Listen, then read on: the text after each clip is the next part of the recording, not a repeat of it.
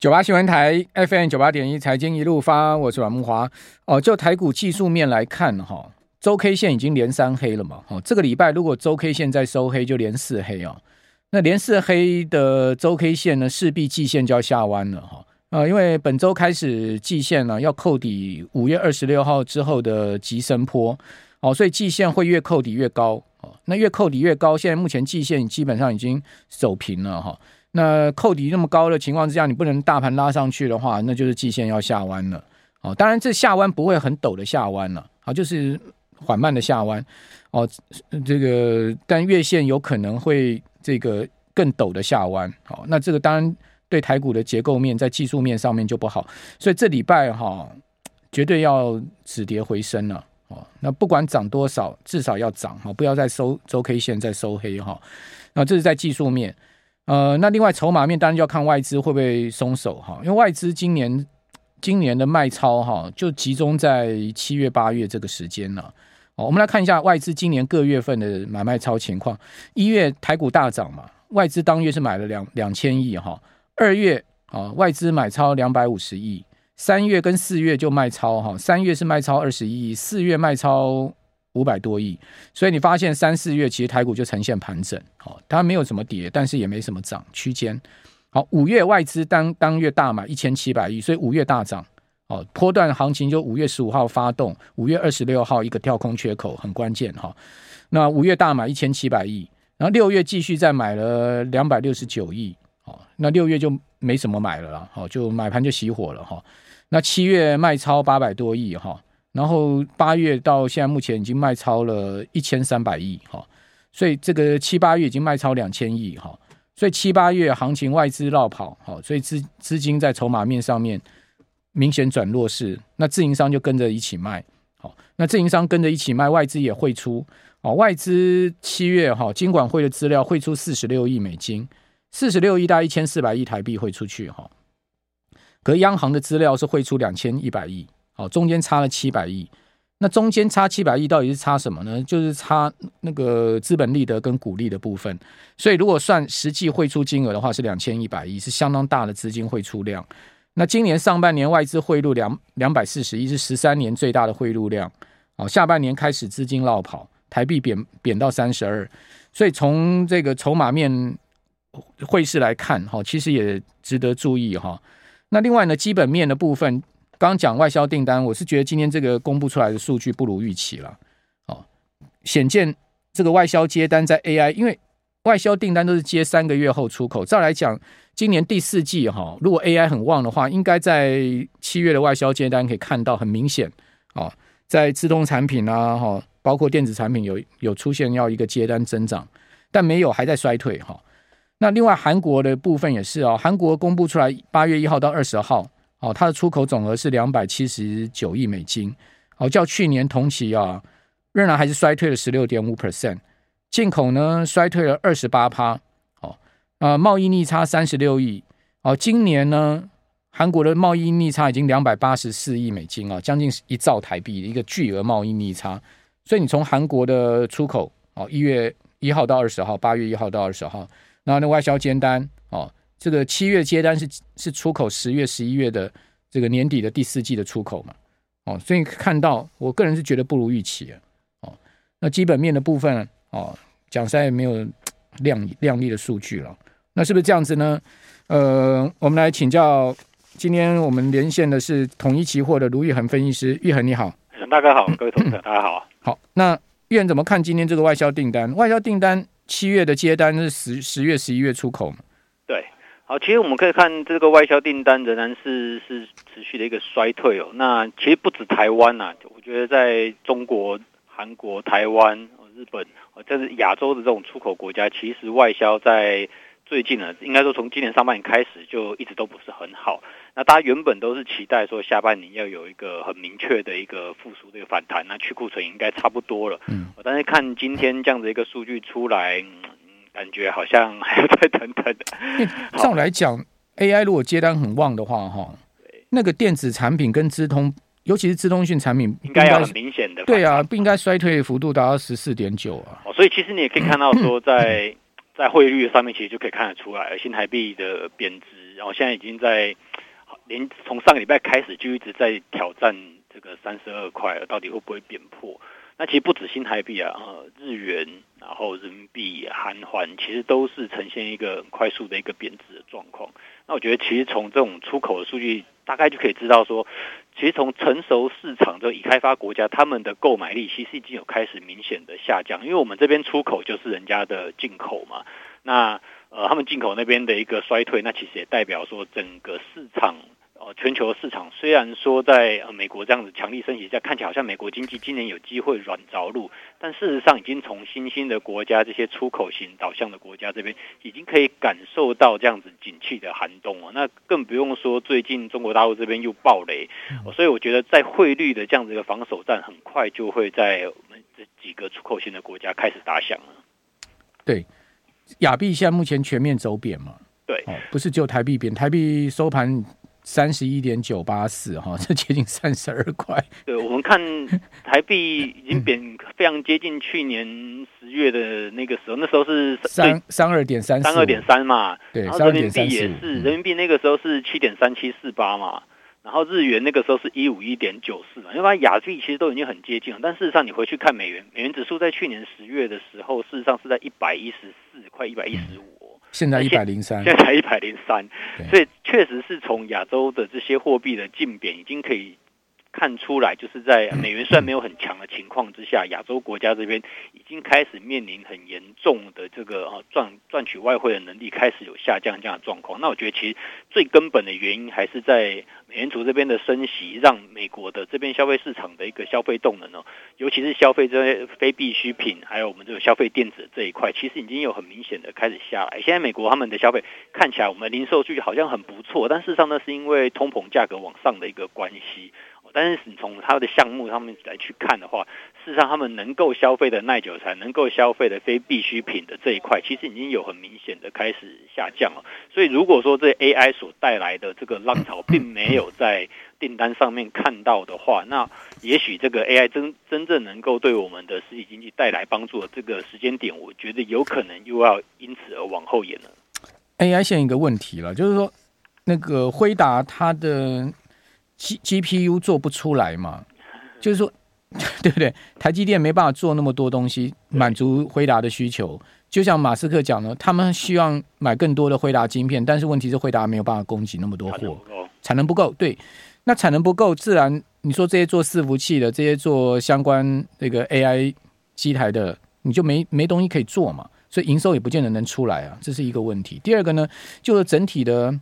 那个，如果景气是明年景气或者第四季景气明显往下的话，那企业的资本支出也会保守嘛。哦，所以所以 AI 这件事情，当然长线上面看起来是很明显的方向趋势跟方向，但是呢，中短线上面有一些有一些结构面上面，你现在没有办法预料的问题啊。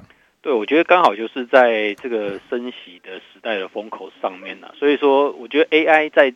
这几年应该说从今年开始 串起来，有一点点的生不逢时哦，刚好这个景气大环境是在一个收缩的状况，那其实就就有点像之前两千年的网络泡沫，网络泡沫那个时候也是网络显显然就是一个未来趋势，那 AI 其实也是显然就是未来趋势，但是也许五年十年之后能够生存下来，厂商跟现在看到的厂商可能是完全是不同的一批人。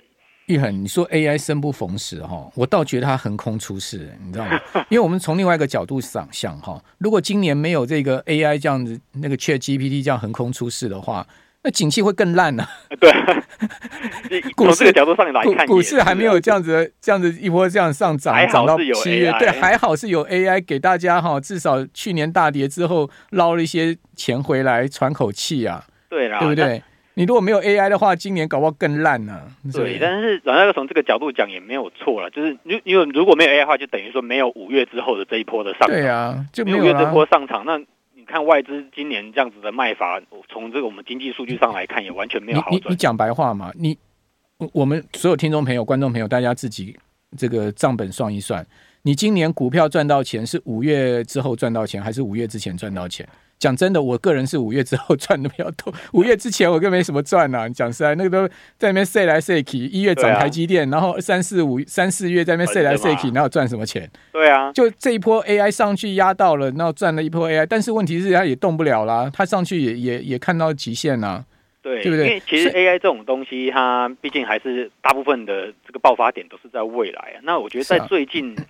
其实看到一个我觉得蛮担心的一个风险，就是美国十年债的殖利率。哦，这个等一下我们要好好谈一下。嗯，尤其这礼拜又有杰克森动会议，对不对？对啊。杰克森后，鲍尔到底要怎么处理现在目前的状况？嗯，他殖利率跑很快的话，我觉得会对像 AI 这种很多都是未估计未来的。殖利率跑到四点三了，他已经告诉市场一个很明确的事情，就是后面还会再升息。就 就就大家不要不要，应该是这样讲，呃，因为你殖利率突破高点，代表后面的利率高点还会再上吗？应该是说，呃，其实升降息影响的是短短债这边哦，但是我们这次往上跑的是十年债的利率，我觉得这个部分，嗯，它它它它上去有很多问题，我们这边先休息一下，等一下回到节目现场。九八新闻台 FM 九八点一财经一路发，我是阮慕驊。有听众朋友在讲零零八七八五十张变标股啊，那其实零零五六啊，今年的十多档的高股息 ETF 表现都超过大盘嘛，大致都大大部分都超过大盘，主要原因就是因为他们都买到那个什么伟创啊、广达这些 AI 标股哦，所以整个过去高股息的 这些概念。哦，完全变成高成长概念，对不对？哦，所以不叫高股息，应该叫高成长。哦，但问题就是说，因为这些股价都涨倍数这样上来，像伟创一度是涨了四倍，好，百分之四百的一个报酬率，那它的股息值率绝对是变差了。那股息值率变差，还能再入选高股息的个股吗？好，还是这些高股息 ETF 还能再把他们选入？这就有问题了。哦，所以这是。呃，最近我觉得他们也涨不动，其实其实还有一个这个部分的因素了哈。那还有就是说呢，在美国的部分，哈，小摩就摩根大通啊，哦，他们的分析师说呢，他说啊，美国的超额储蓄已经用尽了哈，哇，好快哦！我们本来预估第三季、第四季啊，超额储蓄才会不见嘛，好，才会用光。哦，因为疫情期间总共二点一兆的美元的这个。呃，储蓄啊，超额储蓄。他说，随着联邦学贷十月恢复还款，哈，消费支出可能会进一步减弱。他们说，小摩估计啦，说经过通膨调整的美国家庭过剩储蓄，二零二一年曾经高达二点一兆美金，好，如今已经完全消耗殆尽。如果支出持续加快，接下来恐怕面临是收支失衡的扩大风险。虽然说美国家庭现金资产还有一点四兆。是经过通膨调整哦，就是现金资产有一点四兆，但是这些可能会在明年五月用光。好，那所以过剩的流动性会不会让高于趋势的消费力道呢支撑那么久，也是一个问题。事实上，美国人真的很敢花钱哦。我一些亲朋好友从美国回来就说：“哇，美国餐厅也好啦哈，或者是说呢，这个消费场所也好，美国人很敢花的哈，就是说好像有花不完的钱。但事实上，这个会不会是最后的花钱的烟火呢？好。”那我们继续来请教统一期货卢昱衡分析师，玉恒这礼拜这个央行的会议哦，全球央行年会，鲍尔谈话关键在哪里呢？我觉得他应该是第一个，他应该不会讲得非常明白，那个 都都关于要到底要不要什么时候要降息，以及他会后续会不会升。我觉得他应该还是会以这个抗通膨的战役还没有完结来去做一个做一个结论呐、也就是说，其实到在。上一次这个七月的会议的时候，他其实就已经摆成这样了。就后面呢，其实要看数据。那他为什么会这样讲？他态度为什么摆成这样？因为其实大家都心知肚明，今年在上半年的通膨数据的下降，有很大一部分的因素是因为基期。那今年下半年通膨的反弹也有很大一部分是因为基期会激起的因素，所以通膨些微的反弹，我觉得是他在他们预估的一个状况内。但是问题就是，呃，除了通膨的反弹以外，我觉得在他们认为这，这诶，应该说他在十一月可能还会再升息一次，但这一次有可能就会是最后一次了。但是，我觉得在最近这个长债的殖利率开始走高的情况，我觉得，诶，这一次杰克森后他会不会去提到这样子的一个事情？我觉得大家可以去留意一下。如果他有提到，那代表这件事情是有获得到联准会他们的一个重视。但如果他没有特别提，都专注在这个抗通膨的战役啦，以及这个呃呃，他们联总会在这一次这样子的一个升息，后续这个影响的话，我觉得这个 Jackson Hole 可能他还是会，大家可能理解上还是会稍微偏阴一点点的概率是大一点的。嗯，好，那 Jackson Hole 会怎么样影响到？你刚刚讲到最近那个美国十年期国债值率突破四点三，创二零零七年来新高。这十年期国债啊，向来被市场视为是全球资产价格定价之锚嘛，对不对？对，好，这十年期国债。这大家这个价格，它的价格在，因为它殖利率跑到这么高哦，其实，在更之前呢，就是零七年、零八年嘛，它在更之前就是就是两千年，那个时候都有到五个 percent，所以我觉得大家在这个时候可能就要有一些些警觉性哦，不管它是因为哦财政部开始在大发债，还是说中国这边在倒美债这种筹码面的因素，还是说哎大家看到了中国这边的房地产这些暴雷，让这个风险溢酬这一块要要求要提升。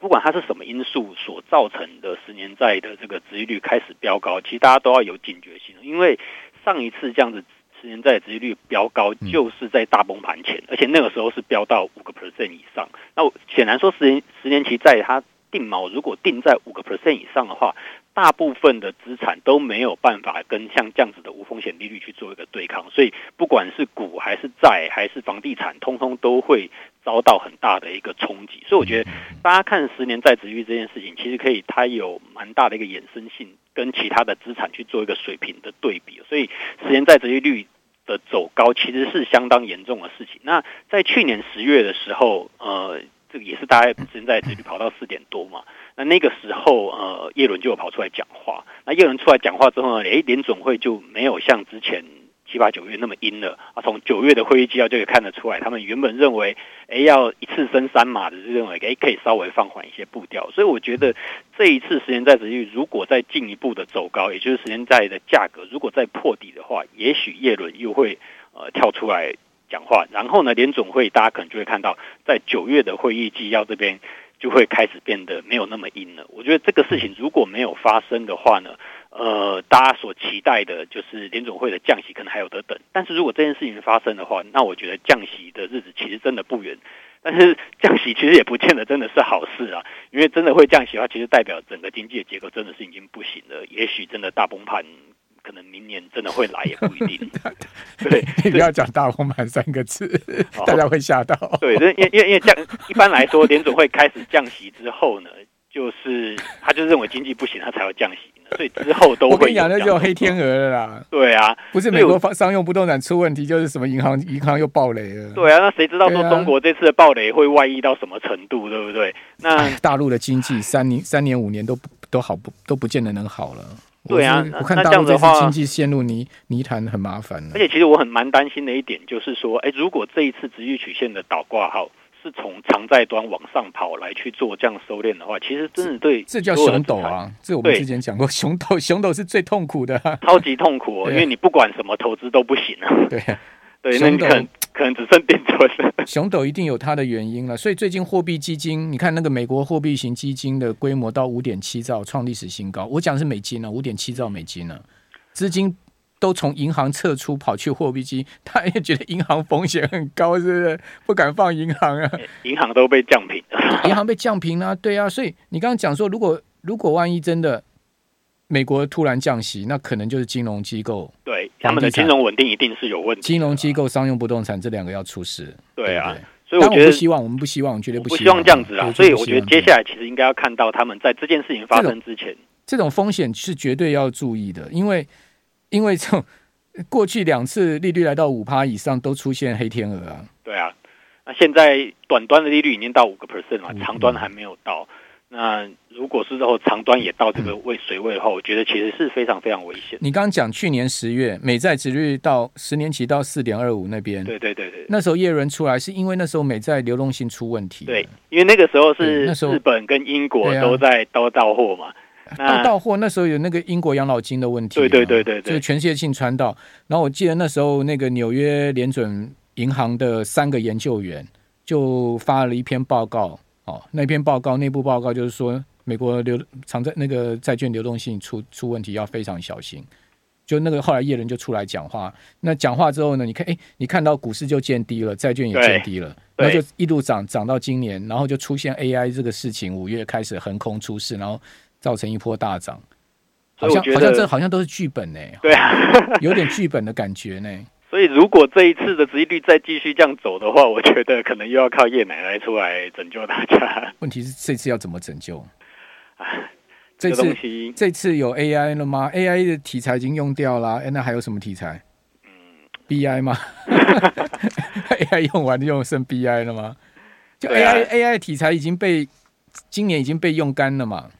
用已经就算是用过了，用过了，对啊，不能讲用干，就是已经用过，用过的东西就不能再拿再拿来在股市再用了。对啊，所以下半年的部分到底谁会当个主角来带领股市去往上走？我觉得这个部分可能还是会有一些变数。半导体的部分，你看看到细晶圆在降价，对不对？产能过剩，以前过去都是说啊，那个产能不够啊，什么长约啊，怎么样怎么样？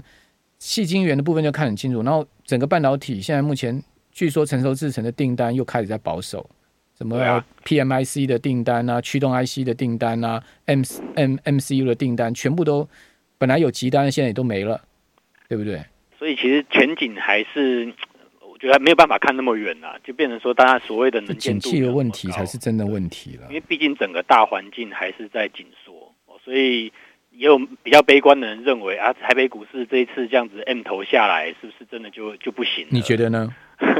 我就我觉得，虽然从价量结构上面来看，我们还并不是真正标准的 M 头啦，嗯、所以其实在这个位置还是有一些反弹的可能性。但是如果就像阮大哥说的，如果这个礼拜再不弹，月季线就已经在上面要全部都下弯，而且死叉已经也也已经发生了嘛。就算真的有弹，你能够越过月季线吗？还是那边就变成只是一个反弹的绕跑的弹弹要进要过季线不容易啊，季线现在很陡的在下弯呢、啊。对啊。